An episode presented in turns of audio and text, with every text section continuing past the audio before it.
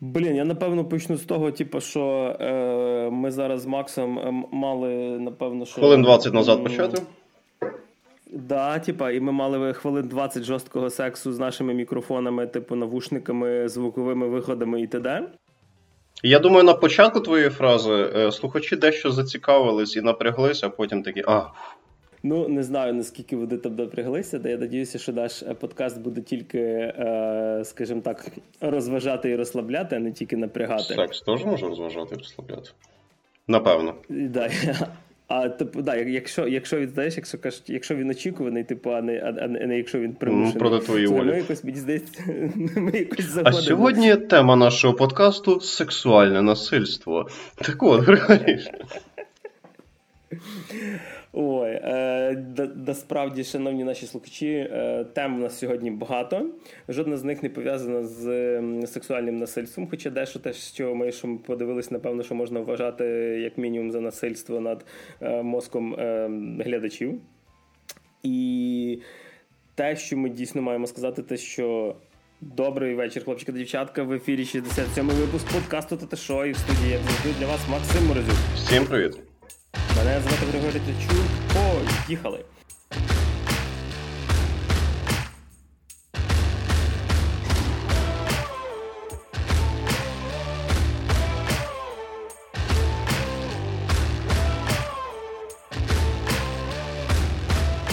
Нас сьогодні виходить якийсь дуже-дуже кінематографічний випуск. Напевно, через те, що все-таки ігрова індустрія літом дуже рідко щось випускає таке, що варто уваги, або, можливо, вона просто випускає щось таке, що поки що пройшло повз нас.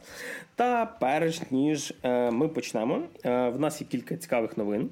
Е- перше, як завжди, дякуємо нашим патронам на Патреоні, тим, хто нас підтримує. Е, дуже вам вдячні. Е, ми, як завжди, переводимо гроші на повернись живим, переводимо на благодійність. І окрім лінку на Патрон, ми ви завжди можете знайти лінк і на той самий фонд Повернись живим, щоб передати напряму.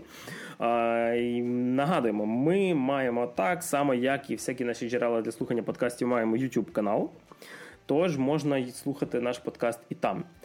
А остання новина, про яку я хотів сказати, що е, ми читаємо коментарі наших е, слухачів і часто зустрічали таку штуку, що, е, наприклад, випуски в особливо в Apple подкастах десь там не грузяться, чи погано грузяться, чи з ними якась є якась є проблема.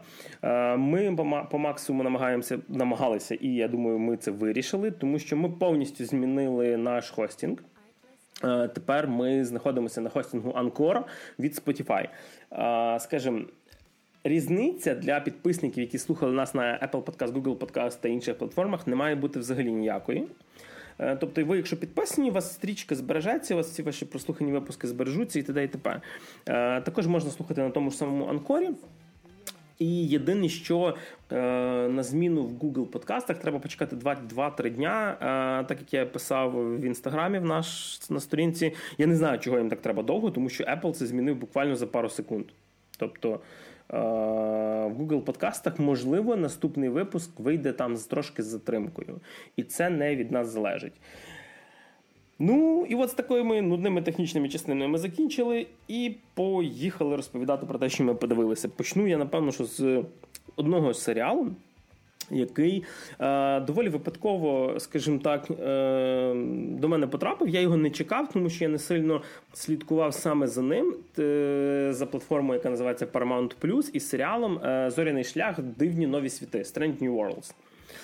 Я люблю франшизу Star Trek. Мені подобаються е, навіть ці ці старі старі е, олдові серії 60-х років. Мені подобається дуже е, нове покоління Next Generation, там де Патрік Стюарт, всім нам відомий професор Ікс грав. І, в принципі, доволі нормально ставлюся до ремейків у вигляді фільмів, які знімав Джей Джей Абрамс. Е, багато знаю з фанатів Стартреку його засирають. Е, я вважаю, що це трошечки, мені здається, незаслужено. Тому що чувак доволі непогано знімає. Е, так він робить деякі зміни, які, можливо, не всім подобаються, тому що він там повністю міняє таймлайн і ще багато чого. Кілька років тому вийшов, до речі, знову ж таки новий серіал про Стартрек, який називався Стартрек Discovery. І починався він, як то кажуть, за здрав'я закінчився за упокою. Тому що ті, хто знімали Discovery, вони, мені здається, просто не розуміють, про що Star Trek, про що зоряний шлях, типу, чому це не зоряні війни.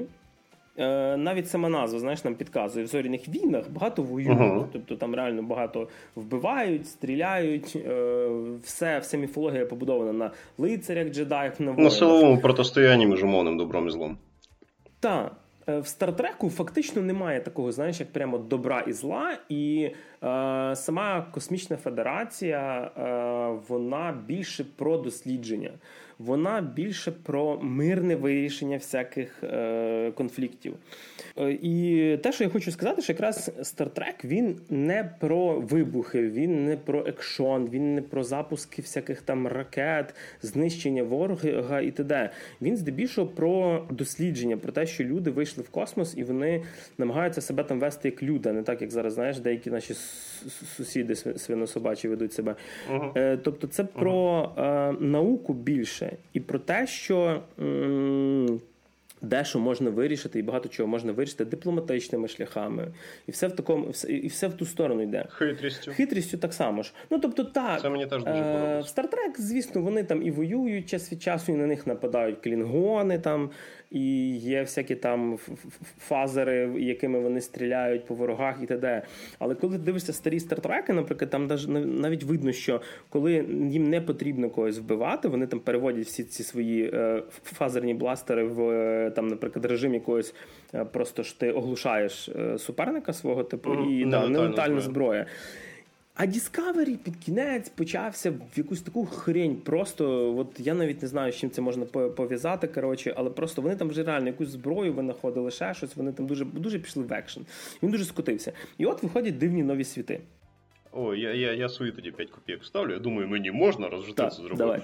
Типу, моє знайомство з стартреком почалося якраз з цього, ну для мене легендарного о, серіалу саме 80-х, там де наш професор mm-hmm. Ксавія багатолюбимий, який народив цей мемчик з фейспалмом. Я, до речі, бачив цю серію, але я не пам'ятаю про що вона. Але я такий, блін, не пам'ятаю серію.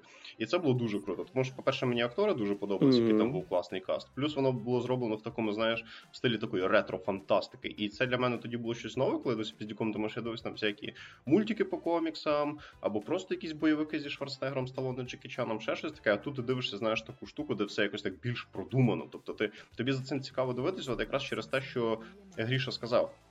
Через те, що вони дуже по різноманітно вони зустрічалися з різними проблемами і пригодами, які вимагали різних рішень, і це було дуже круто. Тобто не просто пив пив пив і так далі. Цей тобто, це моє перше. Потім я ненароком колись е, ще коли дивився телевізор по одному телеканалу по 11 годині крутили цей Star Trek 60. Mm. І я зацінив, тому що враховуючи, коли це було зроблено, це був просто супер прорив. На ті часи це було неймовірний польот уяви. Це от як ці старі олдскульні фантастичні книжки. Напевно, воно цим і надихалося, не здивуюся, що так. Ну, і це теж було цікаво дивитися. Типа, да, Джин Роденбері він здебільшого світ з нуля придумував. Там це не є екранізація так. чогось.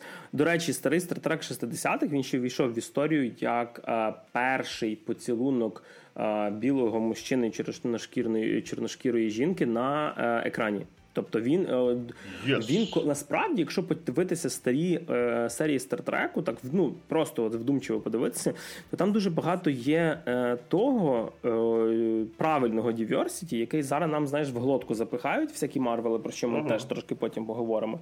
Тобто, наприклад, е, там були серії, коли були е, була раса, в яких немає статей, чоловік, жінка, знаєш, вони там не відрізняються. Uh-huh. Був, наприклад, цей поцілунок у хури з кірком, що колись взагалі це 60-ті роки. Це ще знаєш, кілька років назад чорношкірі ще в інші туалети ходили і на інших місцях сиділи. Е, Я тобі більше скажу. На момент зйомок Стартреку це було не кілька років назад. Расова сегрегація була скасована в 70 А, це 66 60 66 Ну да, вот. Тобто Стартрек тоді, взагалі, по суті, цим плані був протестом. Тобто це було таке справжнє трушне е, social justice штука, а не те, що зараз нам пробують нав'язати, коли по великому рахунку ніякого ніяких обмежень немає. Тобто, от тоді це був ризик, і це було круто. А потім е, я побачив колись по одному телеканалу трейлер е, перезапуску стартрека повнометражного Джей Джей Абрамса. Я такий у прикольно, виглядає красиво, знімаю там взагалі п'ю-п'ю. Ну я тоді ще не знав, такий Джей Джей Абрамс.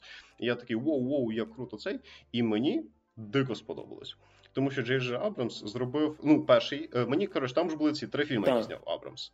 Перший мені надзвичайно сподобався. Другий був нормальний, але просто був нюанс. Ем, Мені здається, другий зайшов би мені більше, якби я знав, хто такий Хан, да. а я не знав, хто такий Хан. І я пам'ятаю цю сцену, коли Камбербеча пов'язали, І він такий: Ви знаєте, хто я? Я там то-то-то-то. І такий, знаєш, з таким вицесовним, такий Я Кан. І я такий. А, ну напевно, це це було прикольно ну, в кіно... Це було прикольно в кінотеатрі, коли я дивився, знаєш, типу, де повний кінозал, mm-hmm. він такий каже: Мене звуть mm-hmm. хан, і я такий гей, типу, і ще там якийсь один задрот, знаєш, на другому ряді. І просто решта 138 людей такі. І чого? Да. Давай вернемося все-таки до того серіалу, який я подивився. Е, е, Вийшов знову ж таки перший сезон. Якщо я не помиляюся, остання серія виходить якраз сьогодні, але тут немає такого смислу, е, як в інших серіалах, про які ми часто розповідаємо, тому що це класичний процедурал. Тобто, це е, серіал в такому плані, коли одна серія це одна подія. Е, Відповідно, як було колись в Стартреку, типу. Це е, серіал розповідає про події ще до е, капітанства Кірка. Тобто він розповідає якраз за його е, типу наставника, за самого капітана Пайка, якого, до речі, в серіалі цей він є в ремейку так само, типу цього боже ти мій Джей Джей Абрамса, теж як персонаж капітана Пайка, тільки він там вже адмірал, він вже типу, старший. А тут він ще реально от капітан корабля. Є дуже багато персонажів, яких ви можливо бачили в старих серіалах. Тобто, наприклад, є там молода Крістіна Чапел, яка вщений доктор Чапел, е, вона там медсестра просто. І це особисто моя моя вайфу в цьому серіалі. І взагалі 2022 року в серіалі е, цей Джесіка Боже Джесіка Буш, Крістіна Чапел. Це прям от типа waifu, waifu number one. Да. Не є інстаграм. Тут є е, дочка хана Нунієн Сінга, того хана, який хан, типу, і т.д., mm. яка на федерацію працює. Є молодий спок, який, ну, типу, вулканці вони ж набагато довше живуть, то він на ентерпрайзі, типу, був ще до Кірка по класичних, е, скажімо так, канонах, напевно, що. І от саме цей серіал це стартрек, яким він має бути. Це деколи камерні історії. Тобто, в прямому сенсі є типа історії, які просто на кораблі відбуваються. Там хвороба якась появилася, вірус, який дивно впливає на команду. І в цих серіях не в кожній серії будуть якісь, знаєш, космічні суперпольоти, там якісь фазерні бої, вибухи планет, там ще щось. Е, це здебільшого, знаєш, воно нагадує реально оці оці серіали 60-х, 80-х, де, наприклад, е, вони там маскуються під якусь іншу расу, щоб вивідати інформацію, але не здати то, що вони з федерації. Е, та ж сама хвороба на кораблі. Проблеми якогось конкретного персонажа, наприклад, там е, те, що в Спока, наприклад, наречена там була, і він напіввулканиться, вона вулканка, там всі ці нюанси. Мене дуже дуже прикалують фрази, коли е, вони там знаєш, рідко бачаться, бо він літає на цьому на ентерпрайзі, а вона відповідно десь там працює в себе на вулкані. Е, і коли вона там прилітає, типу, знаєш, у них там сексу давно не було, і він вона така, типу, е, я думаю, нам потрібно відзначити е, на, на нашу розлуку там любовними цими. І він такий звучить логічно. Типу, просто Ітан Пек, який Спока грає теж дуже дуже він дуже гарно підібрали актора на Спока. І на відміну від е, Discovery, тут немає оцеї е, пов'язочки, яку тобі пхають в рота, тому що в Discovery при всій моїй повазі в останньому сезоні практично всі персонажі були жінки. І при тому, знаєш, там, типу, чорношкіра жінка, е, якась там лесбіянка, капітан Ша, і адмірал Ши. Тобто там таке фем царство стало, що просто. І всі чоловічі персонажі в тому в Discovery були якимись просто слабаками. Типу, uh а це зоряний флот. Типа, відповідно, я не розумію, як такі персонажі туди могли би потрапити. Тут капітан, це, до речі, такий класичний, е, як то білий мачо-мен, який гелює волосся, типу, і до деяких інопланетянок yes. каже, типу, hello, мала. Yes. Каже, да, да. І от е, знову ж таки, тут е, ну, півкасту, тобто є багато є багато жіночих персонажів, є багато стереотипних трошки персонажів. Знаєш, наприклад, там є е, пілот Еріка Ортеган, і це така. Е, чесно, трошки стереотипна лесбіянка. Типу, вона така бой-баба, короткострижена, коротше, ставить мужиків на місце і т.д. Але крім того, є і інші персонажі, тобто, які е, не, не стають повісточкою. І я надіюся, що цей серіал е, більше рейтингів візьме, ніж взяв Discovery. Тому що надіюсь, коли він е, реально стане популярним. Ми вони зрозуміють, творці зрозуміють, що фанатам потрібен стартрек, а не е, повісточка, social justice, всяка ця штука і т.д. Е, знову ж таки, кому це варто дивитися? Якщо ви фанатіли від старого стартреку, власне, саме ці 60-ті, 80-ті, це має бути як бальсам на душу. Е, є одна. Дві серії, які мені не дуже зайшли, але поки що майже кожна серія це як серіал оцей з 80-х, 90-х, коли там ти знаєш, хтось насправді чиїсь брат. І це така інтрига супер-пупер, типу, подається. Це Вони, знаєш, вони не намагаються бути вони не намагаються бути Марвелом. Знаєш, Марвел розбалував всіх екшеном.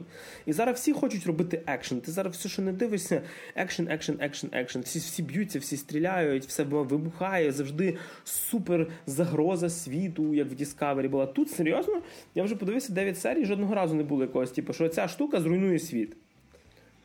Типу, з вони там можуть потрапити, наприклад, в якусь пастку, до якихось піратів. Е, локальні якісь конфлікти. І це дуже е, мене підкуповує. Мені це дуже зайшло. Дуже раджу подивитися тим, хто скучив за е, старою науковою фантастикою. Е, а не просто за супергеройським екшеном, про який ми теж сьогодні ще, звісно, поговоримо. Кому не дивитися? Е, якщо вам сам формат стартреку неважливо, чесно кажучи, якого зразку вам просто не заходить. Тобто, от, от зоряний шлях це не не ваше. Ви подивились там фільм Абрамса, е, тому що, до речі, тут візуал близько до фільмів Абрамса.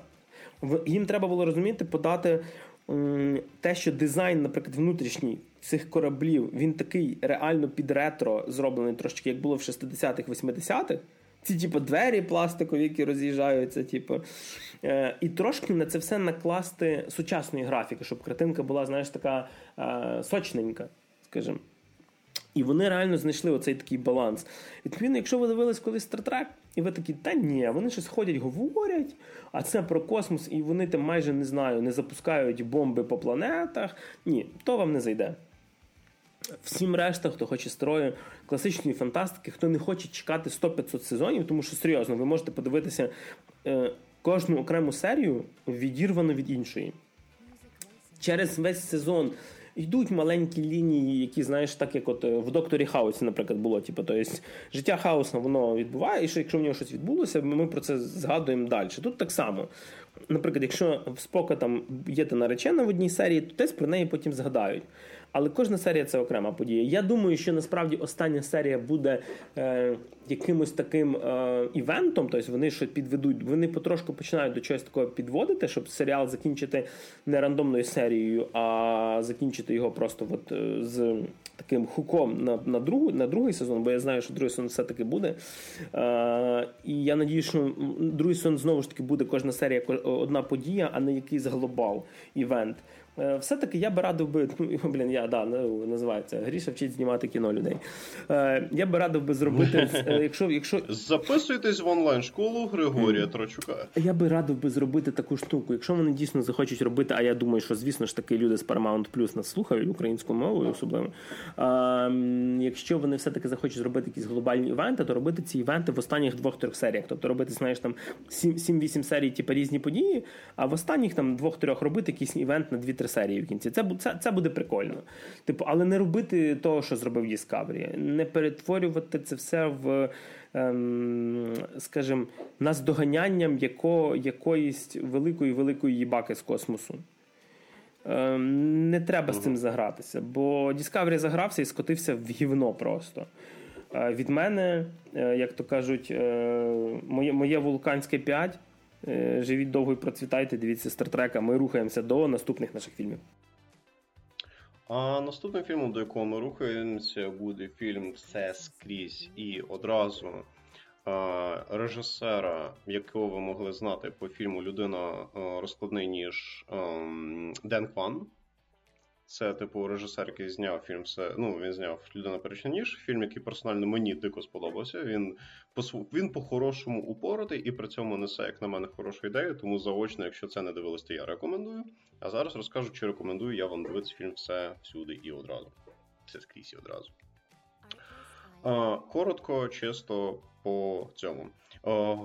Фільм він в жанрі такої типу фантастики слеш драми. Тобто це така специфічна фантастика. Тобто Він по-своєму, він по-хорошому теж доволі упоротий, як і як і людина розкладний ніж. Тобто, по великому Я думаю, як і людина, яка про нього зараз розповідає. У всіх цих трьох речей так багато спільно. Типу, це. І відповідно, е, чистко про те, що ви знали, це такий доволі сюрреалістичний фантастичний фільм, який розказує про ем, людину. Е, головною героїнею цього фільму є. Е, така китаянка середнього віку, типу ще не стара людина, але вже не молода, десь там 40 років. Це про жіночку, яка приїхала з Китаю в США. І е, вона вирішує свої певні там особисті, сімейні проблеми, е, робочі проблеми, фінансові різні, проживання, житло і так далі. Тобто вона стикається з доволі серйозним таким паком випробувань в плані особистого свого життя, власного, і при цьому вона ще е, в певний момент відкриває в себе здібність переміщатись, як би це сказати, в, в різночасово-просторові моменти свого, скажімо так своїх альтернативних варіантів. Того, О, де вона то могла Тут вона могла би взяти собі за помічника доктора Стренджа. Або він би міг взяти за помічника її. Я думаю, доктор Стрендж все таки покруче. От, типу, і о, в певний момент я так занадто деталізовувати на рахунок цієї фантастичної частини не буду, бо це, в принципі, такий спойлер-хеві момент. Тому я більше е, сконцентруюсь на тому, що мене дійсно в цьому фільмі зацепило, тому що фантастичний елемент насправді там нічого особливого. Коротко кажучи, про фантастичний момент. Вона має врятувати світ від дуже злої поганої штуки, використовуючи цю свою здібність переміщатись між різними альтернативними тамлайнами. Е, на цьому мій інтерес до саме цієї фантастичної частини закінчився. Тому що там є дійсно набагато класні прикольні моменти, про які цей фільм насправді. Угу. Цей фільм про особисті проблеми, що мені в ньому дико сподобалось. Це фільм про особисті проблеми гріш. Це про рефлексію тому що е, людина е, з іншої культури переїжджає в зовсім іншу культуру. Якщо китайці і американці доволі різні люди. Ну, люди, які живуть в Китаї, і люди, які живуть в Америці, це різні люди в дуже багатьох життєвих аспектах. Плюс вона стикається з фактом розлучення. Mm, да, Плюс її дочка її не розуміє, тому що а Тінейджери. молодше да, молодша людина, типу, від ну, вона вона там вже не тінейджер, вона вже доросла. Uh-huh. Типу, але в неї там все одно, типу, теж є свої нюанси в житті, на що їй теж з чим їй теж не дуже легко справлятись. І в них трохи конфліктні ситуації між нею і мамою. А, ну і ще вона лесбіянка і для консервативної китаянки це теж трохи напряжний момент. І вона має хендлити дуже велику кількість зовнішніх і внутрішніх конфліктів, а ще в неї фінансові проблеми і так далі. І ем, цей фільм він, типу, використовує ось цю можливість ем, подорожі між всіма цими різними часовими штуками і просторовими, як інструмент ем, художній, щоб показати тобі, як людина сидить і думає над своїми минулими помилками і старається їх виправити. За чим дуже цікаво спостерігати. І це мені дико сподобалось, це мене дико зацепило. Там е, він стилістично класно знятий. Там там прикольний каст з людей, яких я зовсім не знаю. Я не буду зараз жартувати, що я не відрізняю китайців, тому що я не хочу нас щоб нас забанили. Ну, я тільки Міш... Мішель Єо знаю, яка грає головну роль по постеру і по трейлеру, uh-huh. то що я бачу. Вона, до речі, якраз в Star Trek Discovery теж грала. Тобто, вона uh-huh. така, вона колись багато боїв. Вона там в мемуарах Гейші грала, в Шанчі вона грала, uh-huh. Тигр під. Коротше, от якщо ви е, згадаєте якийсь там, не знаю, китайський бойовик, типу там Тигр, що крадається, дракон, що сховався, скоріше все, вона там буде. Тобто, а, да. І вона, до речі, в кунг-фу панді оцю тигрицю озвучує, вроді би. Круто, круто, круто, круто. Ну, ну, я не знав, що вона настільки культова, бо я 100 років назад Моргейч дивився. Mm. От, і, типу, е, фільм спочатку він починався для мене. Ну, він починається е, для мене якось так доволі нудно, але потім, коли е, починало потроху розкочегарюватися ось ця штука з її особистими проблемами всім іншим, за цим стає дійсно цікаво спостерігати. Тому що якось. Блін, я якось так. Їй спойлер не хочу і не знаю, як вам це по-людськи пояснити. Тобто, ви якось.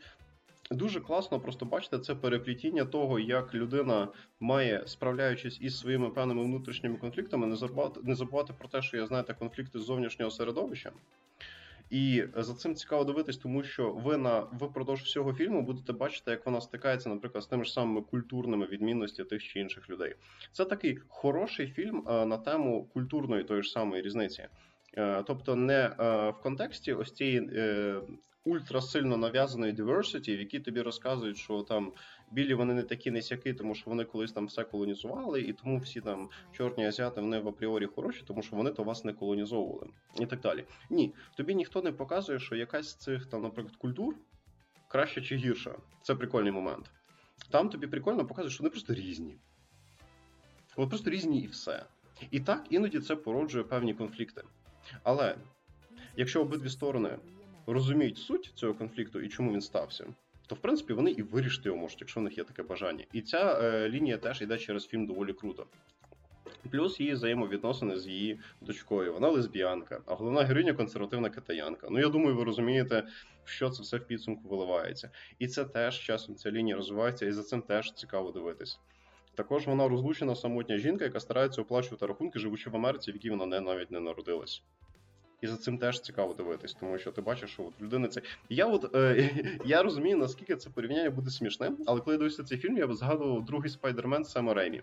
Це прям я ну, Чому? Не, не чекав такого Я я теж е, Я теж цього не чекав, коли це до мене прийшло. Тому що, е, якщо ви дивились другий спайдермен Сема Реймі, і якщо ви ще, якщо є люди, які що, що пам'ятають, все-таки пройшло 18 років, але тим не менш, е, так, ми старі, шановні слухачі. І типу, цей. Е, там в Спайдермені була класна штука, що він, крім того, що він бореться з основною небезпекою у вигляді Дока Ока, який хоче, типу, ось цю свою штуку знову запустити, щоб почати експеримент і закінчити його остаточно. Він бореться ще й з паком особистих проблем. Причому ці особисті проблеми на нього настільки сильно навалюються, що він втрачає свої здібності. Тобто, якщо ви не дивилися цей фільм, Спайдермен там втрачає свої здібності, тому що він в себе просто вже не вірить. А потім в момент він все-таки знаходить собі сили, старається прицелюється і починає знову знаходити ці сили. І цей фільм по великому рахунку про те саме. Тобто, це те про е, історія про те, як вам під паком ось цих е, історій порятунку світу від страшної цієї мегазагрози насправді розказують просто абсолютно особисту історію, за якою дійсно цікаво спостерігати. І взагалі фільм мені сподобався тим, що, попри те, що дивіться, е, я зарані попередив, фільм не шедевр, і фільм не є прям кльовим, чесно кажучи. Він нормальний, і в ньому є як мінімум одна хороша штука. Він примушує задуматись над тими темами, які він піднімає. Але ем, там є і нюанси. В його ну, трохи дивитись там в певних моментах. Плюс трошечки всі ці особисті штуки вони трохи хаотично подаються, в принципі, як я про це хаотично розказую. І за ось цією фантастичною лінією насправді дуже цікаво слідкувати. Тобто це така драма. Е, Мені здається, ось цей режисер, якщо він народився в Китаї і приїхав в США, мені здається, він взагалі про себе розказує. Або про своїх, знаєш, одноплемінців, скажімо так, які мусили переїжджати в США чи щось таке. Я просто вам не хочу спойлерити, тому я вам в такому короткому підсумку це підію. Але Григорій, може, в тебе є запитання? А, Дивися, я так поняв. Ну я я трейлер дивився, ну тобто плюс-мінус. Uh-huh. Типу, і, е, і через те, що він е, мені здався таким бахнутим на всю голову, я якраз порадив тобі до фільм. Коротше, цей е, мене що цікавить. Там в трейлері показували дуже багато реально цих якихось паралельних світів, вплоть в якомусь там в неї пальці якісь як сосиски були, ще щось. Типу, що там з візуалом? Е, Не Доктор Стрендж. Угу. Тобто, ну дивись, з технічної точки зору він нічого особливо собою не являє. Тобто, якщо ти хочеш отримати знаєш, саме естетичне задоволення від о, різних там візуальних ефектів і всього цього, е, ні. Тобто він не є чимось таким суперкрутим. Тобто він не такий, знаєш, е, ефектно технічно вилизаний, як Марвеловський, mm-hmm. і не такий, знаєш, стильно, мінімалістично зроблений, як. Не знаю, Бетмен останній. Дюна, Блейд Раннер. Я... Ну, Бетмен, Дюна, якраз хотів сказати. Так, так, так. Тобто це фантастика, але вона, типу, така відносно дешева. Тобто фільм не є якимось бюджетненько, бюджетненько. І там цього стараються робити. І заради справедливості режисер це розуміє. І він старається а робити це не дуже багато, і це робиться навмисно в такій упоротій показовій манері. Розумієш, цей фільм він не як би це сказати. Він е, схожий на один з попередніх фільмів Людина швейцарський ніж в тому плані, що він навіть не старається якось. Відповідати на запитання. Знаєш, є отакі гіки, які люблять е, е, уважніше аналізувати саме, як би це сказати, технічний момент, правила гри, скажімо так, можливості. Такий там Бетмен може перемогти Супермена? Ні, не може, тому що Супермен стріляє лазером і там літає то-то-то. Але ж Бетмен може знайти криптоніт. Тож як тоді Бетмен то-то і то-то, а так далі. Тобто, знаєш, оце, якщо ти починаєш заходити в цю аналітику правил того, як працюють фантастичні ці, взагалі немає сенсу дивитися такий Тобто він не е, це не наукова якась фантастика, чи якась бойова фантастика, в якій ти маєш там, як в аніме, наприклад, іменно слідкувати за екшеном, щоб зарані в себе в тебе в себе прикинути в голові хто як переможе використати то, що інше. Як я вже казав, історія про ось цей порятунок світу по великому рахунку фонова. Угу. Це просто для того, щоб заінтригувати глядача синопсисом. Тобто, ви просто такі, о, я йду на фільм, в якому Кунг-фу. китаянка середніх років. Е, Ні, нема. Е, типу, е, китаянка ну, е, коротше, ну, типу, не про екшен. Тобто, я йду на фільм, в якому китаянка там середніх років приходить рятувати світ від якоїсь суперстрашної штуки, переміщаючись в цьому. М-м, звучить як якийсь цей. А потім ти приходиш, сидиш і дивишся, та є те, що ти побачив в трейлері, умовно. Тобто порятунок світу, переміщення просторів, фантастика, все є, але фільм не про це. Тобто, грубо кажучи, фільм це драма, яка загорнута в е, обгортку так. фантастики, тобто більше. Так. Ага. Як і людина швейцарський ніж. Окей. Тому що людина швейцарський ніж, вона була про Е, ну, якщо так загально, об'єктивно, то це типа про конфлікт нігілізму і моралізму. Тому що нігілізм він розглядає людину просто ну в дуже я зараз дуже грубо описую нігілізм, але те, як його сприймає більшість людей, які з ним не дуже знайомі. Більшість людей вважають, що нігілізм про те, що людина це просто е, мішок м'яса і кісток, і все. От просто це. І вся ця там душа, свідомість, так далі, бла бла бла, це все для пусічок. А Моралізм, ось цей от е, такий наш більш нам притаманний, він типу трохи інакше це все мислить. І людина швейцарський ніж він про це, тому що чувак все одно, попри те, що чувак, який ну Редкліф, він типу просто перетворюється в таку непонятну це саме, ну, цей чувак все одно старається його якось. Бачити в ньому людину, бачити в ньому е, щось більше, ніж просто мішок. оцей от фізичний об'єкт, так ніж мішок з кістками. Цим. Ну а персонально для мене це історія про те, коли е, в якогось там твого друга страшні піздець проблеми, ти якось стараєшся з цього вирулити. Він, правда, сам цього не дуже хоче, але ти одно стараєшся і в підсумку якось воно потроху розтисається. У мене персонально таких історій було небагато, але я про таке чув часто. І тут те саме. Тобто, вам просто під, от як я як сказав Григорій, під обкладинкою свого роду фантастичної історії, вам просто подається історія особистого життя, яка притаманна багатьом людям. Е, на рахунок того, раджує цей фільм чи ні. Якщо ви любите е, кіно, яке примушує вас чуть-чуть подумати, або ви любите дивитися от фільми, після яких ви такі сидите, хм, цікаво, от, от, якщо ви любите порозмишлять, я фільм рекомендую. Якщо ви хочете подивитись якесь розважальне кіно, якийсь блокбастер, якийсь екшен, щось з насиченим сюжетом, щось з якимось там супер неочікуваним поворотом, щось таке, пропускайте. Е, хочете розважальний фільм, пропускайте. Хочете якусь комедію чи щось таке веселе компанії, пропускайте. Хочете посидіти, порозмишляти, дивіться. Е, вот. І ми від такого е, філософського фільму, який загорнутий в красиву обгортку, рухаємося до наступного нашого пацієнта. От як вже Макс сказав, бувають фільми, які е, цікаві, філософські, і вони насправді загорнуті в хорошу красиву обгортку. Бувають фі- е, фільми, наприклад, е, не дуже розумні, але принаймні вони дарують нам хороший екшен, класний візуал, якісь пригоди. Бувають фільми реально для е, всієї сім'ї, які е, балансують між тим і тим. Е, вони просто е, дарують вам приємне проводження часу, типу Гаррі Поттера, наприклад, якогось. А є серіал Міс Марвел. Це черговий міні-серіал від Марвел. Нещодавно ми говорили про місячного лицаря, говорили про Хоукая, говорили там ще багато про що. Е, а от наша Міс Марвел це е, серіал, знятий по коміксу одноіменному, який насправді е, я почну з того, що я дико люблю перше джерело. До того, як я почну розказувати, типу, щоб ви розуміли, що власне перше джерело, сам сам комікс, він е, мені дико подобається своєю приземленістю, е, своїми якимось такими теж. Е, Описом персональних проблем тінейджера на фоні всякої цієї супергероїки, тобто він більше про е, проблеми, чи в школі з тобою піде хтось гуляти, ніж чи в тебе суперсили поможуть тобі перемогти лиходія. І, е, скажімо так, Міс Марвел для мене в коміксі стала тим, чим колись став людина-павук. На відміну від його прикольних пригод, є його особисті проблеми, шкільні проблеми, там його з дівчиною проблеми, ще з кимось. Е, І відповідно, творці самого цього серіалу, Міс Марвел, взяли комікс, викинули його, навіть не починали читати. З обкладинки перемалювали більш-менш персонажів, імена попереписували, і зняли серіал. Сам серіал нам розповідає про е, пакистанку, котра живе в Америці, Камалу Хан яка така е, школярка, десь якийсь 10-11 клас, плюс-мінус, можливо, знаєш, от щось таке, ще ще, ще кілька років до до коледжу називається. Е, вона фанатіє від цих супергероїв, в ній, е, від які існують в світі Марвел. Тобто в неї там вдома постери з залізною людиною, з капітаном Марвел, в неї взагалі вона фанатка Керол Денверс. І відповідно в світі Марвеловських фільмів існує свій же комік-кон, який про справжніх героїв, типу, на які вони там ходять з ними познайомитися побрати автографи і т.д. Е, і через певні певні події вона отримує е, суперсили.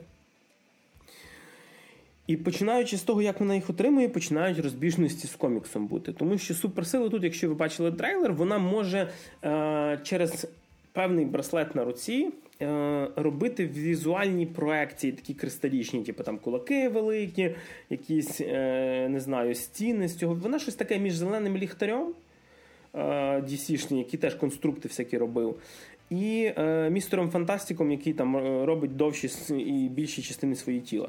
В коміксі ж в неї сили якраз були практично як в містера Фантастика. Вона могла міняти розмір свого тіла, там кулаки робити великі, прям як ну, шкіряні великі кулаки, е, а не просто їх робити якимись кристалізованими, як тут в серіалі.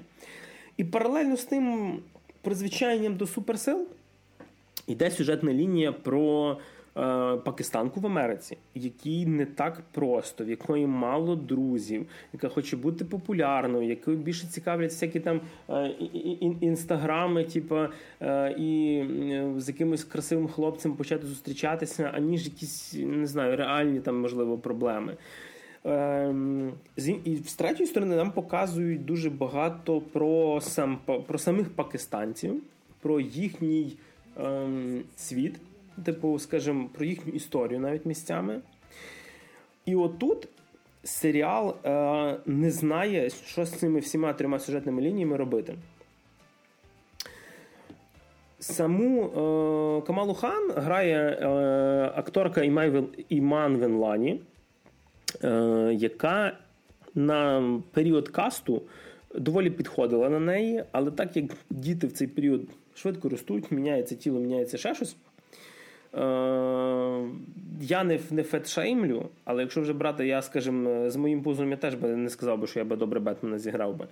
А, е, але от Іман Венлані, вона все-таки е, виростає в таку трошки повнувату дівчинку.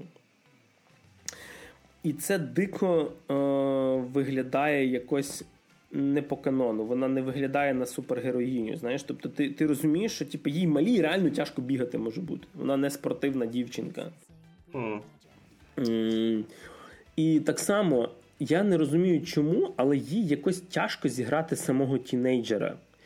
Е, їй акторці самі 19 років, і коли ти дивишся, наприклад, коли ти дивишся, коли майже 30-річний Том Холланд грає школяра, і е, всякі такі, знаєш, типу, жартики, якісь странні дитячі відкидає, ти віриш в це, тому що він, крім того, що він виглядає молодо, він хороший актор.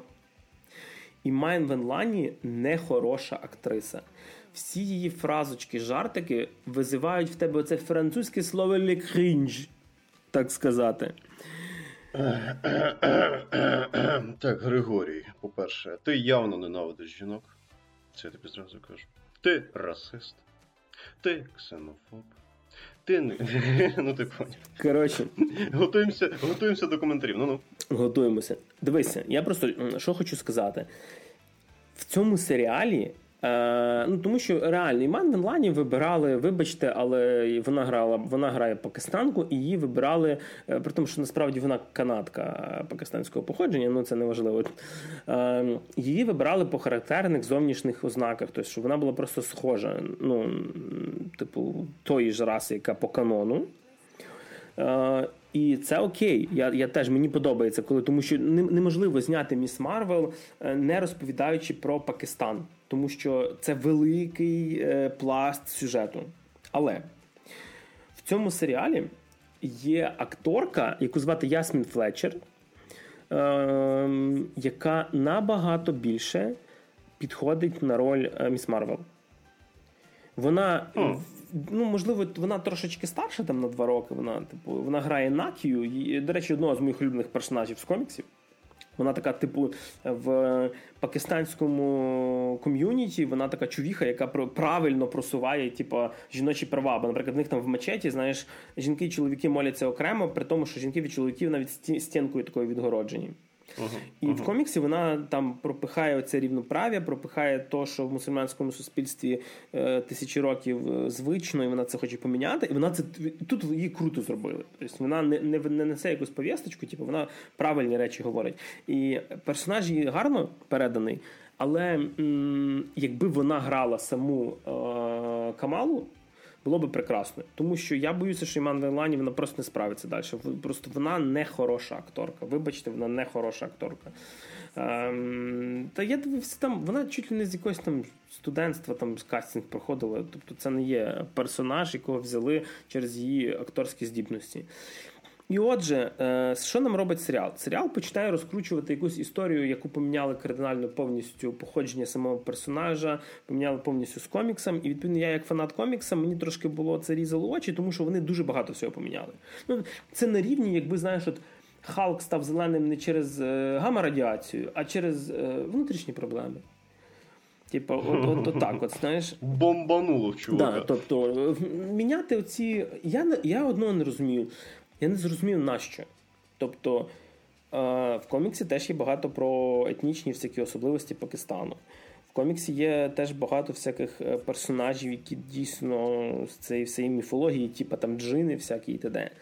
Тут ж вони настільки все перемішали, настільки все поміняли, і я в мене таке було відчуття, що просто людина, яка писала сценарій, їй, їй сказали: от, типу, в тебе є багато коміксів, почитай про Камалу Хан, про Міс Марвел і зроби з цього сюжет. І він такий: та махав я читати, я просто подивлюсь на обкладинки е, і почну продумувати своє. Е, і просто я подивився вже 5-6 серій. Е, я знав дуже багато нового про Пакистан. Там реально майже в кожній серії 90% це не пригоди супергеройські Камали Хан. Е, це спогади якісь її бабці, розповіді про незалежність Індії, як Пакистан від неї відділився, яке в них мусульманське суспільство, як тяжко це, як тяжко то. Дякую, я поняв. Я можу подивитися документалку. Можна, блядь, мені вже супергероїки, на яку я прийшов? П'ять серій з шести, в неї ще нема костюма. Угу. І я зуб даю, що костюм появиться в кінці останньої серії десь там, типа перед якоюсь битвою, вона, напевно, буде е, сумувати, сумувати. Хтось їй зробить костюм, я навіть здогадуюся, який це персонаж зробить. І вона така, типа, воспряне, сили вернуться і дасть тягла. По-друге, uh тут фактично немає якогось лиходія. Ну, тобто, був персонаж, якого типу, подають нам як лиходій, потім персонажа з сюжету виводять, і я не знаю, з ким вона битися буде. Е, стараються піти в глобалізм, в якийсь зразу конфлікт. В коміксі було доволі прикольно, коли вона типу, хотіла бути супергероєм. І вона така думала: блін, е, давай я спочатку попробую якихось там грабіжників просто зловити. А не лізти зразу, знаєш, там е, доктора Дума чи Таноса бити. І це було прикольно, коли вона не вміла бути супергероєм. Вона, типа, там прибігала і там, блін, треба придумати якусь кетчфрейз, типа, якусь фразочку, якою там я буду це е, залітати. I am І, і, і, I'm from Pakistan. І зразу з DC такі адвокати. Типу. Аллаху Акбар. Коротше, е, я тобто, реально, ти розумієш, типу, коли ти дивишся шестисерійний серіал, і в п'ятій серії вже хочеться розуміти, до чого це все йде. А серіал починає скакати. Якась серія. Взагалі, одна серія там 40-40%, 40%, ой, 50% серії показують минуле її там тітки якоїсь чи щось таке. Як вона там влюбилась в якогось іранця чи в індуса, їхня історія. Ти такий думаєш. Типу, Так, серіал називається Капітан Марвел, Міс а не мусульманський Ромео Мі... Це, це різні міс... персонажі. Це, я перепрошую. Да-да, я перепрошую. Я якраз, до речі, хотів про це е, ну, один момент. Знаєш, серіал вроді називається Міс Марвел, а не Ромео і Джульєта в Пакистані і Індії. Я скажу так, що. Е... Багато з тих міні-серіалів, які ми дивилися, частково десь я хвалив, десь я щось підсирав, ті самі Сокіл Зимовий солдат. Е, дещо було просто середнячкове, типу, яке теж не, не завжди правильно себе подавало, такі клоти. Міс Марвел просто нудна. Розумієш? Е, я п'яту серію місцями вже так от на X2 хотів ну, включав пришвидшено дивитися, тому що мені було настільки нудно. Типа, я чотири серії дивився про її сім'ю. Мені вже насрати на те, що її бабці з мамою не спілкуються. Серіал не про них. Мені не треба настільки багато всього про цю країну знати, щоб подивитися про супергероїв. А по-друге, не обов'язково а, стільки знати, можна це подати набагато меншими якимись порціями. Можна подати культуру Пакистану через пригоди Міс Марвел, а не в лоб нам розказують документалку, типу, ребята, ви знаєте, Пакистан колись був частиною Індії, а потім були погані погані дні, вони там відділилися. От вам от вам фоточка з Ганді, якась коротше. Типа, і десь 5 хвилин така Міс Марвел. Е, суперсили вдарила когось, втікла. Я не знаю, це настільки погано. І в чому сам, і що саме смішно? Е, на Rotten Tomatoes Міс Марвел зараз 98% рейтинг. Mm. Це більше, ніж в Месників: Завершення. Я думаю, я нічого не втрачаю від того, що я не сиджу на Rotten Tomatoes. Е, Я насправді не сидів. Мені знайомий просто скинув скріншот, каже: ти подивися, може, може. Я кажу, я кажу, слухай, може, це типа насправді. Е, Ну, типу, вони не то число показали. Тобто, типу, якби це. Як, якщо зали... Може, там кома має бути? Е, ні, якщо би це від 100% залишок, я повірю. 2% від 100 це от рейтинг Міс Марвел. Це настільки хрінь. Я, я знаєш... Блін, мені ж.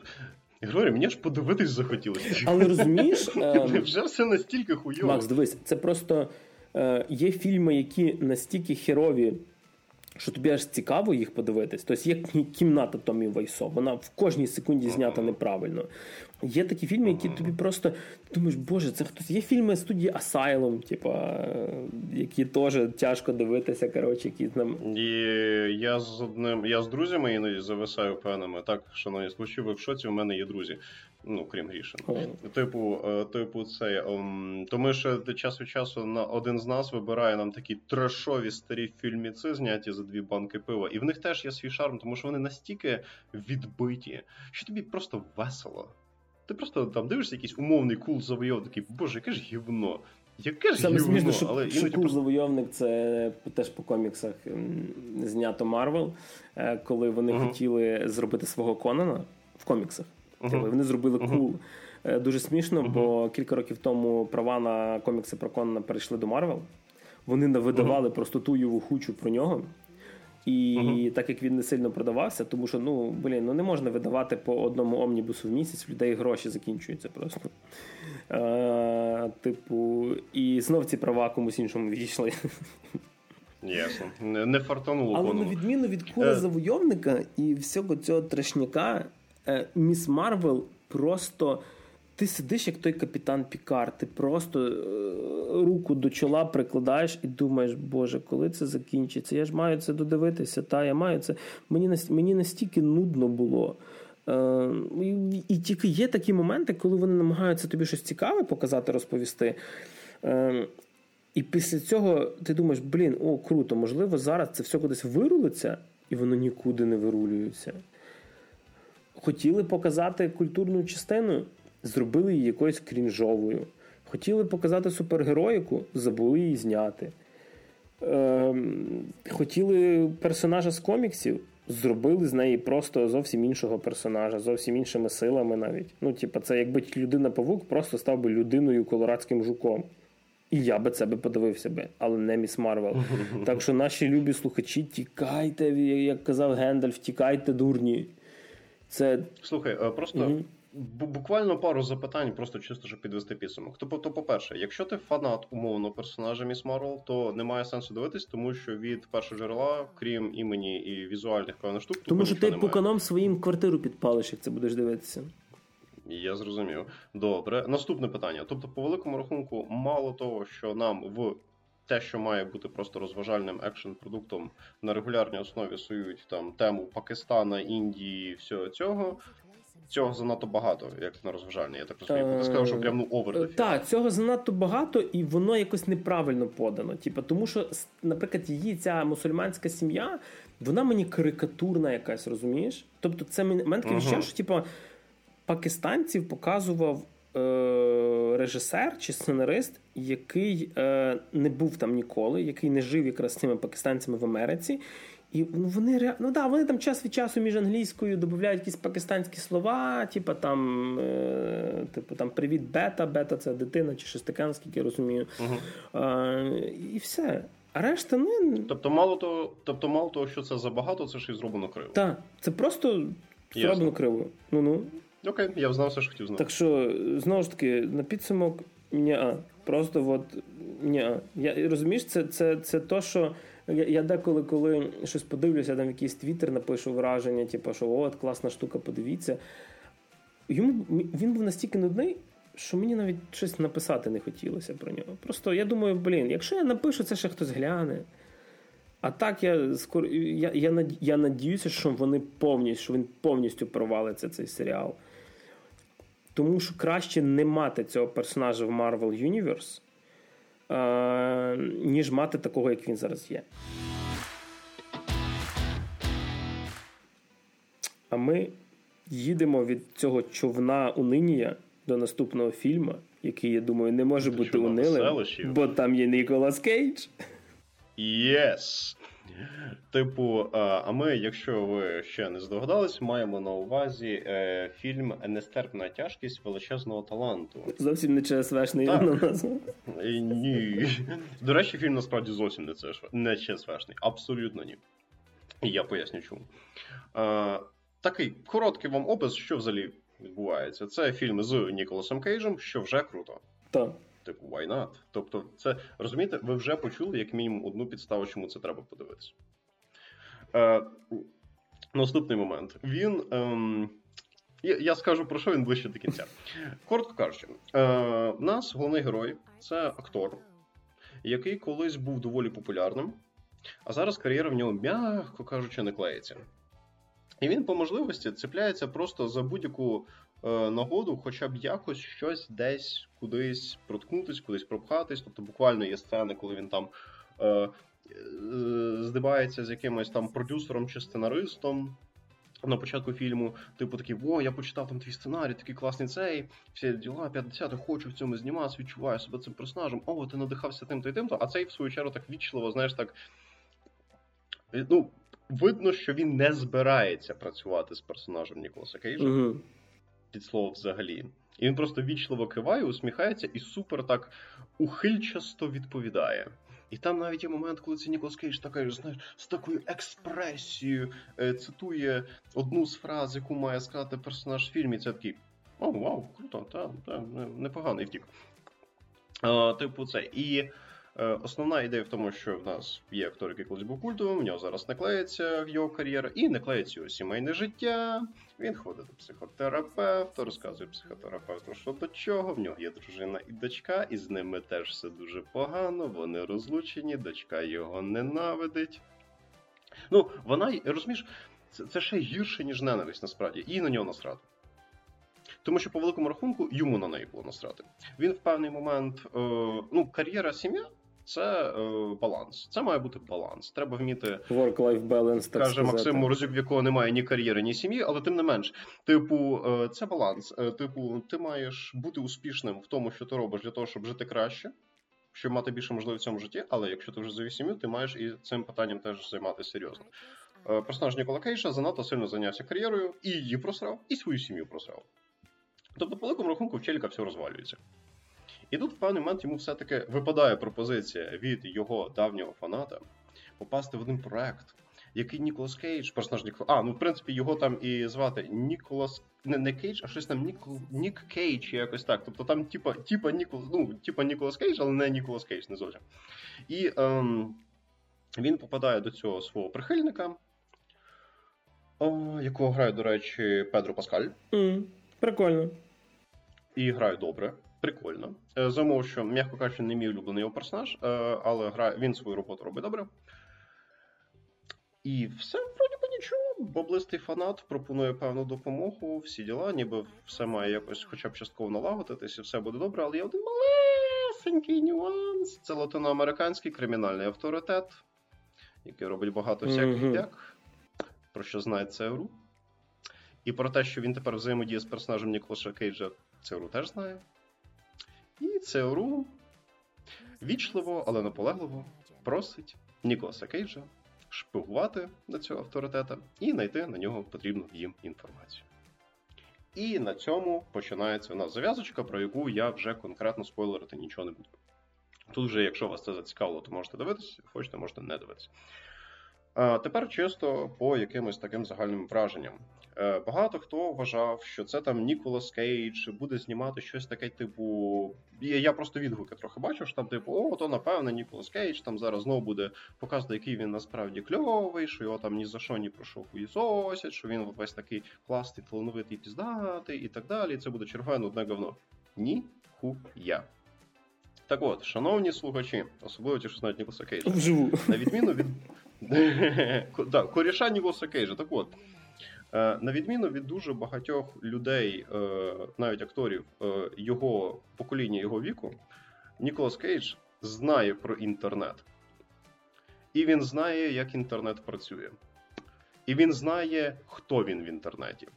Або його продюсери, менеджери, сценаристи, я не знаю. Ну, Ніколас Кейдж він зробив просто офігенну штуку. Це фільм не про нього конкретно. Це фільм про Ніколаса Кейджа з інтернета. Це фільм про цього Ніколаса Кейджа, з якого всі ржуть. Ага. Це фільм про цього крінжового актора, який переігрує, кривляється, знімається в говні, е, на серйозних вщах е, грає в якомусь повному треші і дуже хірово грає в чомусь серйозному. Тобто, Фактично, Ніколас Кейдж грає його ж персонажа з оглядів е, ностальгічного критика, де він його вистьобує. Тобто, так. Це персонаж. от такий подвійне дно. Персонаж. Персонаж цього головний герой цього фільму це мем про Ніколаса Кейджа. Якщо є фільм про Грам Я... то чому і не так? Я, типу, Why да. not? Тобто, це.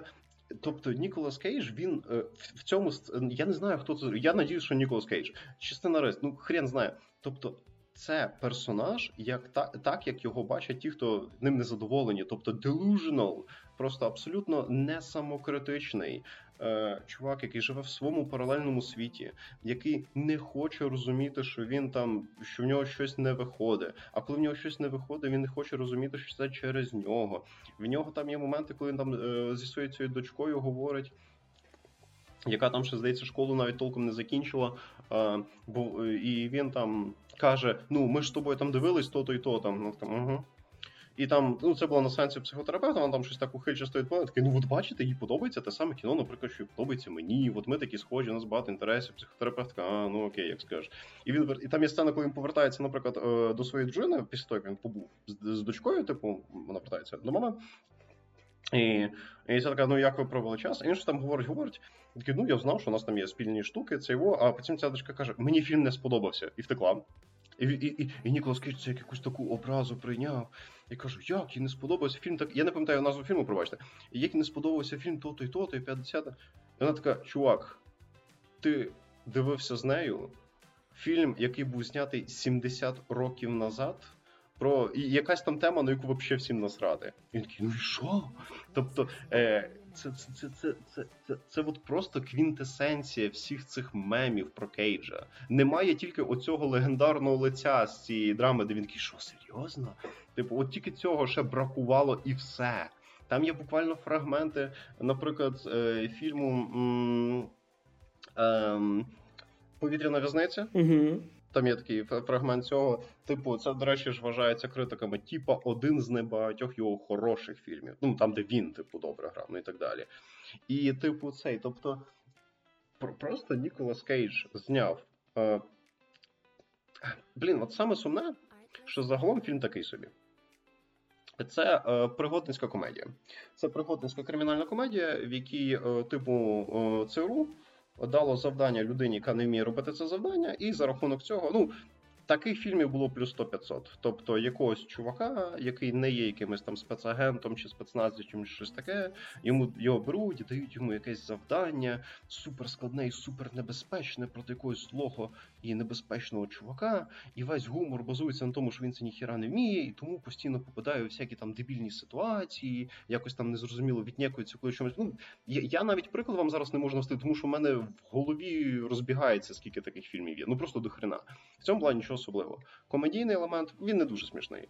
Е, екшен чи драма, чи щось таке, теж я б не сказав, що щось суперкласне. Нам хороший каст акторів, і він технічно добре знятий. Це правда. Місцями є смішні жарти, але нічого особливого для мене персонально. Тобто, і це саме сумне. Тобто, фільм е, об'єктивно фільм про хідняк. Але хейтерам і фанатам Ніколаса Кейджа рекомендую точно. Тому що, ну, блін, ну це це, це не справжній Ніколас Кейдж. І він це розуміє. Тобто, я просто, от я після цього фільму, ну мені по великому рахунку, я весь цей я всю цю драму навколо Кейджа не сильно цей. Тобто, я колись дивився фільм без лиця, чи якось так він да, називається, і дивився фільм е, Скеля, і блін, ще був якийсь фільм, який мені з ним сподобався, але прям не не саме через Ніколаса Кейджа. Тобто мені на нього по великому рахунку завжди було насрати. Ну, актор та актор, я не знаю. Нічого особливого. Ні, Немає якоїсь там харизми, чи якоїсь суперскіла, чи щось таке. Просто от, ну, актор, який там знімається в 90-х, якихось там драмах, бойовиках, я не знаю, якось насрати. Самі фільми непогані, але може і через нього, можна через нього, не знаю. А, і, Але потім пройшли роки, і я знав, що в інтернеті у нас Ніколаса Кейджа всі дохуя не люблять, і мені якось став насрати, навіщо мені слідкувати за хуйовим актором. І тут я бачу це я бачу людину, яка надзвичайно самокритична. Тобто Ніколас Кейдж розуміє, як його бачать, і це круто. От от заради цього фільм подивіться. Тобто, якщо ви угораєте по Ніколасу Кейджу позитивно, негативно насрати, подивіться цей фільм. Якщо по барабану Ніколаса Кейджа, е, не бачу сенсу дивитися фільм, в принципі. Тому що сам по собі фільм без ось цього розуміння мемів про Ніколаса Кейджа просто не має сенсу. Хм. Тобто, якщо в цьому фільмі знявся б хтось інший, я взагалі не розумію, навіщо цей фільм дивитися. Ага, тобто, типу, якби не ця Тому, самокритика, типу, і т.д., то. Якби не мем, якби цей фільм не був е, ходячим мемом про Ніколаса Кейджа з інтернета, цей фільм ні про що.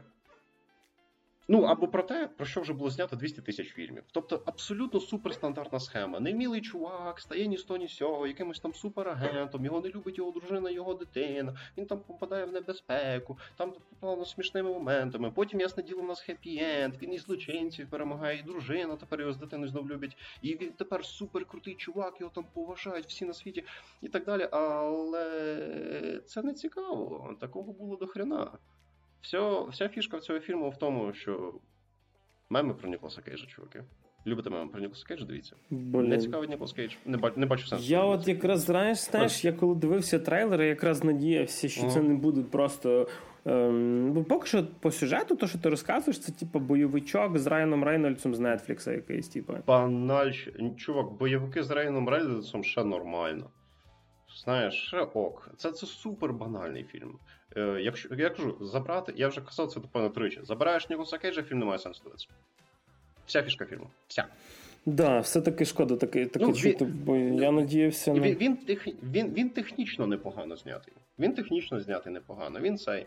Тобто він не є об'єктивно поганим, об'єктивно поганим. Тобто я не кажу, що там є якийсь там прям ну лютий бред в сюжеті. Тобто, в рамках е, пригодницької кримінальної комедії цей фільм не є об'єктивно поганим. Але просто ви такого вже бачили всі до хрена. М. Але там є Ніколас Кейдж, який грає Ніколаса Кейджа з мемів. І от в цьому фішка цього фільму. А як з гумором взагалі? Типу, Такий так, то, то, Якщо ти якщо ти не в тіні, не в темі мімасиків з Кейджем, то. Немає сенсу. Я я, я би не сказав, що типу в відриві від мемів про Ніколаса Кейджа було прям для ну знову ж таки, Григорій ж знає мою специфіку почуття гумору, але тим не менш, тобто чогось такого, від чого ви там прям дико будете сміятися, якщо ви не знаєте мемів про Кейджа, теж не буде. Там хороший акторський підбір. Тобто, якщо вам подобається, е, наприклад.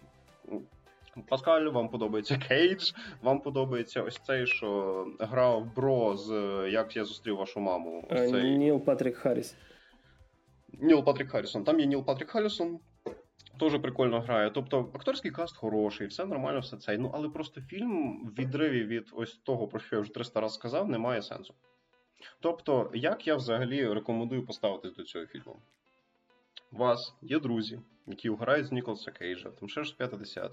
При можливості зберіться разом десь на хаті. Подивіться щось нормальне. Випийте там. Випийте, віддихніть, почільте, і просто по приколу крізь пальці, поки ви собі там говорите і про щось граєте, хай на фоні грає цей фільм. Нормальна тема. Ви хейтер там Ніколаса Кейджа, чи ви там дику граєте по мімасам, теж можете подивитися. А так, нічого особливого, можете навіть пропускати. Тобто, якщо вас не зацікавило те, що я сказав про Кейджа, не бачу сенсу. Все, до побачення. Ну що ж, насправді, е, бачите, шановні наші слухачі, я все-таки надіявся, що е, Макс розкаже щось таке, від чого я захочу це подивитися. Вийшло у нас трошки навпаки. Ем, ну, я зберіг дві години твого життя, чувак. Можеш не дякувати, можеш не дякувати. Окей. А на десерт у нас лишився ще один фільм, який мені пощастило подивитися. Ем, До речі, що прикольно, в нас зараз фільми, я ну, всі розуміють, через що. Через війну в нас зараз йдуть е, без перекладу. Е, І круто, що ну, це, це я не можу сказати, що це круто, що типу, через війну ми це маємо, війна це погано. Але е, прикольно, що є взагалі тепер в нас в кінотеатрах фільми з просто англійською в оригіналі. Ти можеш подивитися. Е, тому що деколи хочеться послухати це все в оригіналі, якщо у вас достатньо знання англійської, і зараз могла би бути якась рекламна інтеграція з якимись типу, уроками англійської, але ні. Е, Типу, Всьому свій час. Так, і, і зараз все, що в нас виходить в кінотеатрах, е, йде доволі обмеженим трешом через розумілі ситуації, і воно йде англійською з українськими субтитрами. Тобто Тор, Доктор Стрендж, Топган Меверік, вроді би, там і все, що зараз виходить, воно все йде в оригіналі. Отже, е, подивився я нарешті. Е, фільм, якого я дійсно чекав, це Тор, Любов та Грім. Love and Thunder. Це вже четвертий фільм про Тора з нашого всесвіту Марвел. І зняв його на даний момент Тайка Вайтіті. Е, доволі специфічний режисер. Е, який колись став відомим через серіал What We Do in the Shadows, що ми робимо в темряві, який в нас вроді був перекладний криваві, якісь там криваві упері чи щось таке. Uh-huh. Була смішна новозеландська комедія. І відповідно зняв він зараз четвертий Тор. Скажу зразу: мій улюблений фільм Тайки Вайтіті це Кролик Джо-Джо. Якщо не дивилися, ми колись про нього розповідали. Подивіться. Е, це, типу, фільм про маленького німця часів Другої світової війни, в якого є уявний друг Гітлер. Е, і на цьому я скажу єдине, що фільм цей не те, чим він здається в трейлері. Але вертаємося до Тора. Вийшла нарешті нова частина про Тора. Е, було багато трейлерів. Багато нам чого показали. Е, для наших слухачів, які пишуть, що ми щось спойлеримо, тому що ми мали вже такі ситуації, коли е, писали нам в коментах, що ви ви щось не спойлерили. Як вияснилося, ми не спойлерили то, е, що показували в трейлері.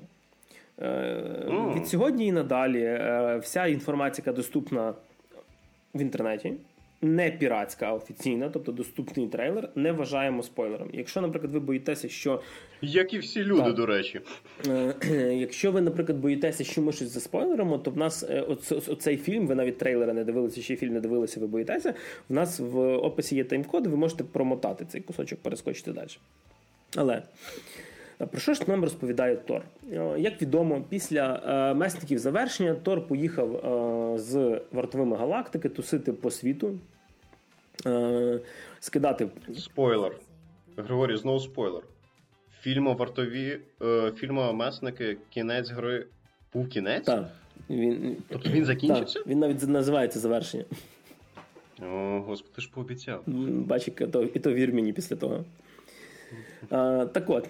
Відповідно, Тор почав тусити з вартовими галактики, е, скажімо так, космічним вікінгом таким він собі став е, разом з крогом, цим кам'яним воїном. Вони тусили собі по різних планетах. І тут ем, він вирішує, що все-таки Ем, десь є його люди, десь є його сім'я, і він вирішує вернутися на новий Асгард, який зараз заснувався на землі, якими керує Валькірія. Е, і зразу скажу, дуже було цікаво. Мені здається, що це якась така теж прихована повісточка, тому що Валькірія керує Асгардом, і вона не королева Валькірія, і, тобто її в оригіналі називають не Квін Велкері, а Кінг Велкері, тобто король Валькірія, бо типу в Асгарді має бути король. Mm. От. Пока, так само по сюжету. Вертається наш Тор на, на землю. І паралельно показують нам Джейн Фостер, ем, якої після розлуки з Тором, напевно, не все в цьому житті склалося так, як хотілося. Е, знову ж таки, як на мене, е, одна річ, яку е, не розумію, чому показали в е, трейлері. Тобто нам в трейлері показують Джейн Фостер, яка одягнута як Тор. Типа, яка тримає Мьольнір, б'ється на, ну, типа, разом з Тором. Тор замість Мьольніра в нього тепер оцей сокира, яка зроблена з руки Грута, цей каменеборець. Е, до речі, дуже цікаво. Його переклали каменеборець, а він в е, оригіналі Stormbreaker. Тобто він. Е, як це? Шторморозбивач чи бур... Бу... Ну, це звучить ще гірше. Блін, могли б його перекласти щось типу буревісник. Ближче було б до грому. Буревісник це заєбісь. От, е, Сучасне українське кіно це люди, які перекладають фільми на українську мову в Україні. Е, Можете нам написати, ми вам підкинемо пару прикольних ідей по перекладу. Е, навіть Перший перший раз безкоштовно, скажімо так, як хороші дилери. Е, І відповідно я не розумів, навіщо нам просто в трейлері насправді багато спойлерить. Ну, тобто, не, не сюжетних все-таки таких ходів, тому що.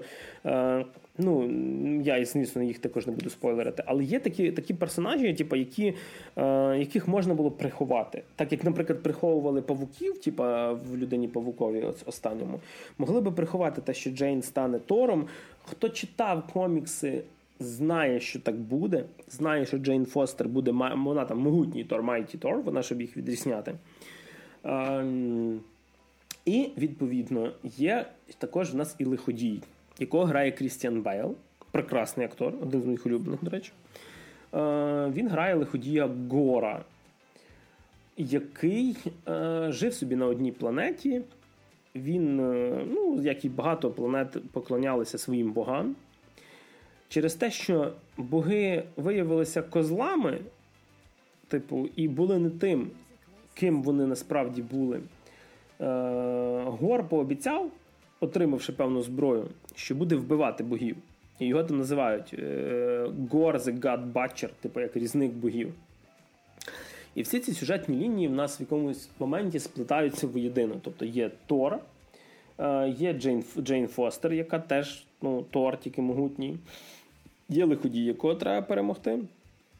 І от наш кораблик маленький відправляється в таке собі плавання е, невеличкого такого роуд-муві. Е, напевно, почну з хорошого. Е, прекрасний візуал. Місцями є такі, знаєш, костюми, які, можливо, виглядають трошки комічними, там золотом щось розшито. Але вони, е, ну, типу, comics accurate, тобто вони намальовані так, як вони намальовані в коміксі. Є непоганий екшен.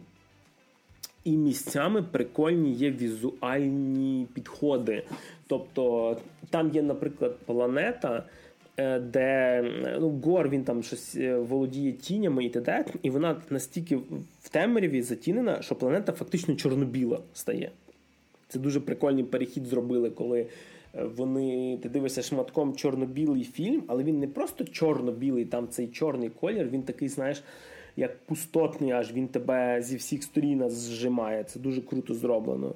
Місцями місцями нагадало, як в місті гріхів чорнобілість показували, така контрастна дуже.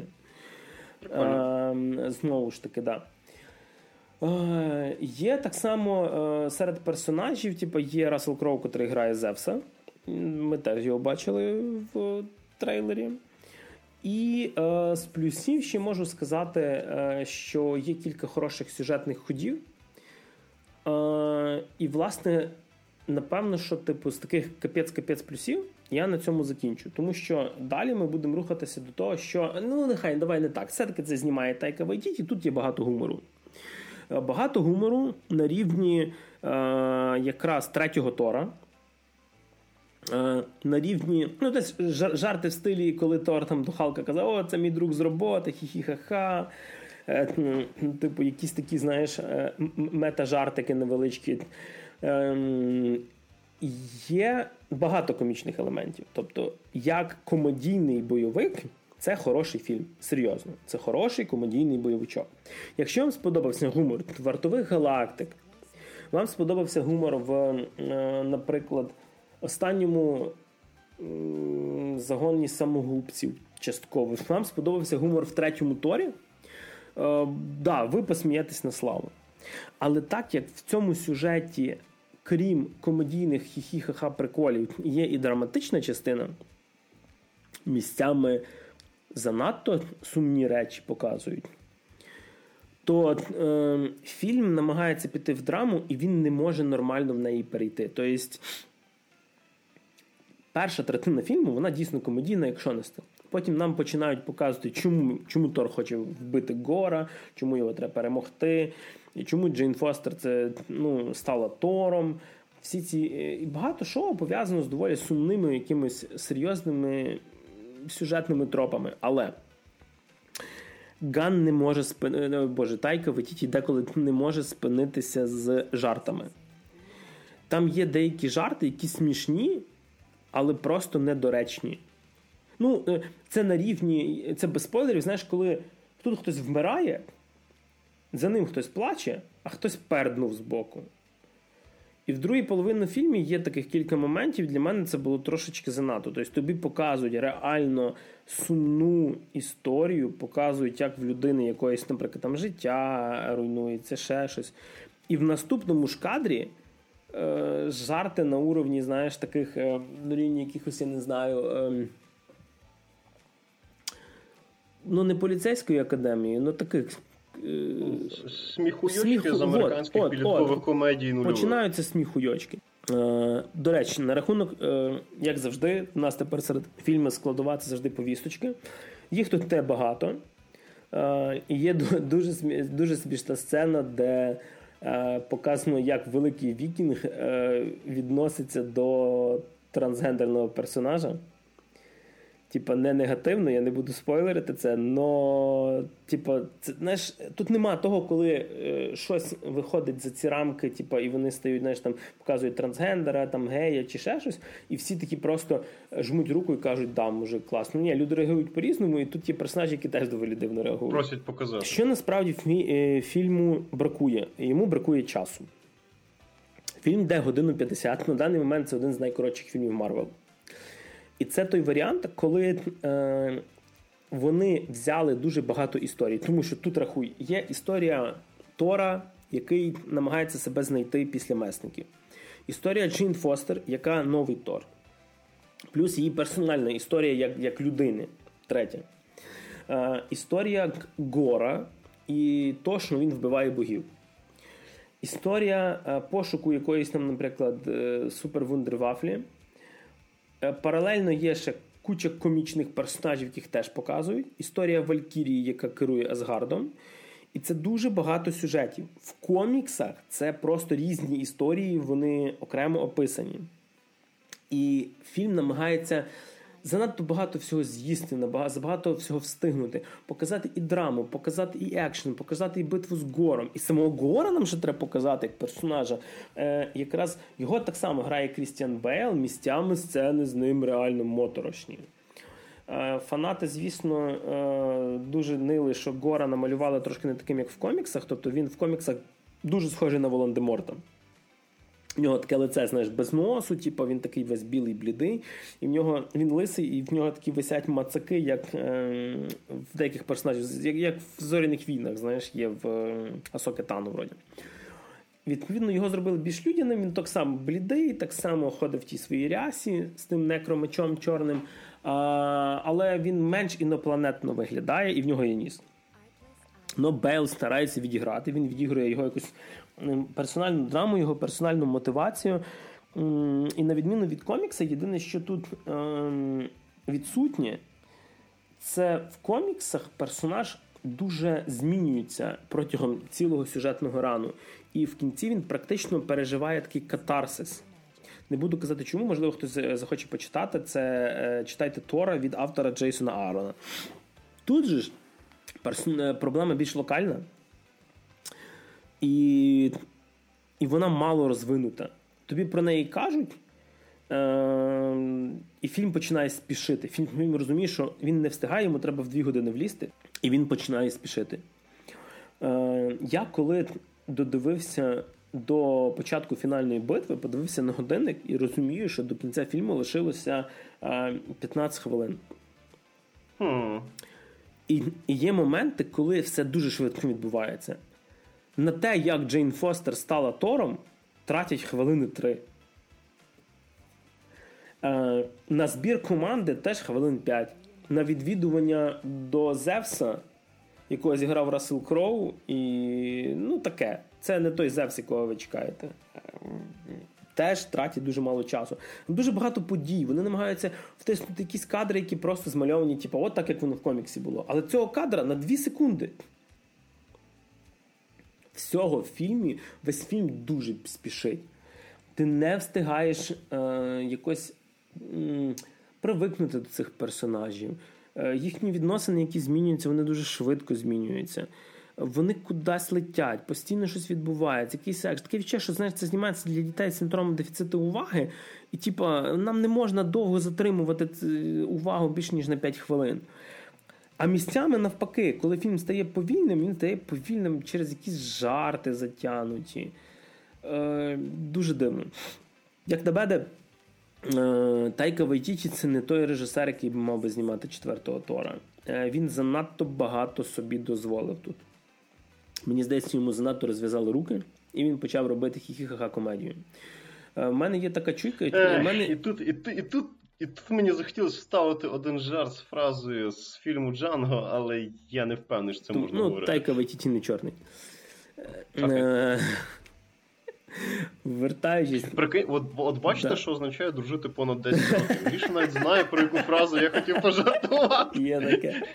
Є таке, господи. Коротше, я до чого веду? Е, на відміну від того, що я реально трошки пообсирав це все кіно, е, фільм не є поганим. Ну, серйозно, це хороший комедійний бойовик, якому треба було піти одному з двох шляхів. Або вирізати деякі сюжетні лінії. Е, наприклад, все, що з Зевсом, я б взагалі викинув. Вирізати ці сюжетні лінії. Або ще 40 хвилин хронометражу. Да, він би йшов би 2,5 години, ем, але він би встиг. Чим ближче до завершення фільму, тим більше ти відчуваєш це, що фільм порізали, фільм, типу, перезнімали якісь моменти, типу, давай швидше, швидше, швидше, швидше. У нас немає часу. Бистро битва, битва з гором. 7 хвилин, максимум. Типу. Е, як ми розрулюємо? Отак розрулюємо. Типу, е, ти спішив і це все постійно спішить вперед на відміну того, є смішні жарти. Там є два таких гірських козла, з якими дуже багато комікс-комікс-реліфів. таких. Ем, там є такий повторюваний жарт з ними пов'язаний. І він кілька разів дуже смішно робиться. Але є моменти, коли вони невчасні, і вони впихують цей жарт в сумну сцену, і замість того, щоб ця сумна сцена лишилась сумною, е, ти такий відчуваєш, ніби ти просто плюнули в лице. Ну, це погано. Типу, якщо створюєш драматичний момент, він має е, в пам'яті в тебе відбутись драматичний.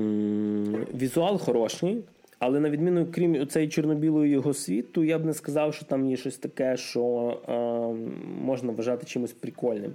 Що мені сподобалося, е, Джейн Фостер, е, вона коли як е, бігає з Мьольнірном і ним б'ється, вона це робить інакше, ніж Тор, і там є прикольні штуки, які я не чекав, що таке буде. Знову ж таки, сам Гор із Лиходій, його Бейл грає круто. Він зіграв класного персонажа, місцями моторошного обвори. Я не знаю, як це перекласти, але в нього настільки дивно скаче голос постійно, типу, що ну, він від історичного сміху до заходить якогось моторошних моментів. Він там в стіні, коли виходить, тобі прям реально стрьомно.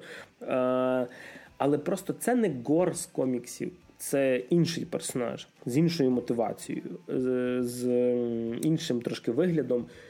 І він не, не переживає все те, ем, що було в коміксі. Тому що комікс про Гора, воно від персональної історії заходить до е, епічного такого е, фентезійного місива, до, ну, до, до, фентезі епіка на рівні там е, Таноса якогось.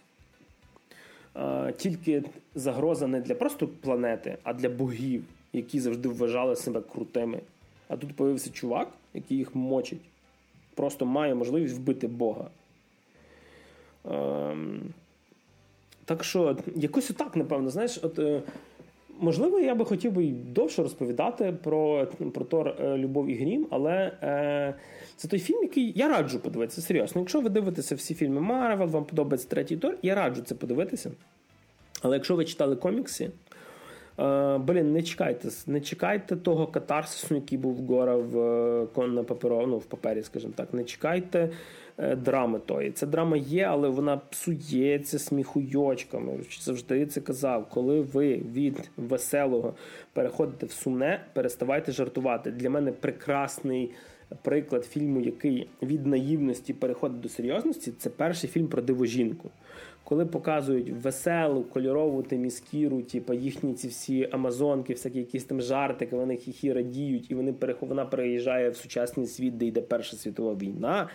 Вони вже не мають ніяких сміхуйочків, вони вже не жартують, вона вже ні з кого не прикалується. Ця вся наївність пропадає. Тут так само персонажі з веселих пригод попадають в сумні історії. І пора. І я би сказав, що цей персонаж він би там би не жартував. І ще третє.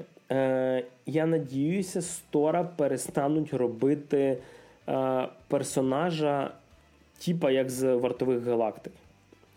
Вартовим галактики оцей весь стьобний гумор підходить, тому що це персонажі, які блін, в космосі десь там літають, бачили стільки всього, а Тор це типа чувак, який там закляний в бога, в, типу, в війнах з всякими монстрами, ще щось.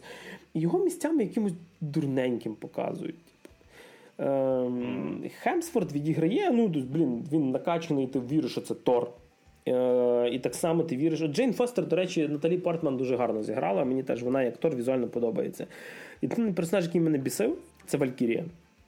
Теса Томпсон йде в сраку просто. Вона замість того, щоб зняти сильного персонажа, який е, і до того був воїном. Вона взагалі повтрачала всіх своїх побратимів сестер. Вона ж там дуже спивалася в третьому торі. А тут і, і після месників завершення вона взяла на себе роль типу, короля Асгарду. Вона веде себе як як типічна сиживешна Карен. Це такий стереотипний персонаж. Знаєш, вона така, типу, я класна не через те, що типу, я роблю щось хороше, а через те, що просто я є. Я просто, типа, мулатка, жінка, лесбіянка, яка ходить в костюмі, типа, і називається Король Тор. І я можу ножички кидати. Все, вона в фільмі взагалі ніхіра не робить. Вона, Є тільки моменти, коли вона каже, давайте зробимо так. Вони кажуть, ні, це тупий варіант, а потім цей тупий варіант е, реально єдиний, який працює. Вона така, треба було мене зразу слухати. Бля, я не знаю. Це просто вона мене починає бісити. Мені ще не подобається те, що я знаю, що сама оця Теса Томпсон, вона з тайкою з режисером цього фільму десь там тусила. Uh, я так розумію, що в них там чуть ли не якийсь тройнічок з його дружиною, типу, да, і з ним був. І, і мені здається, що він занадто багато їй дозволив в цьому фільмі.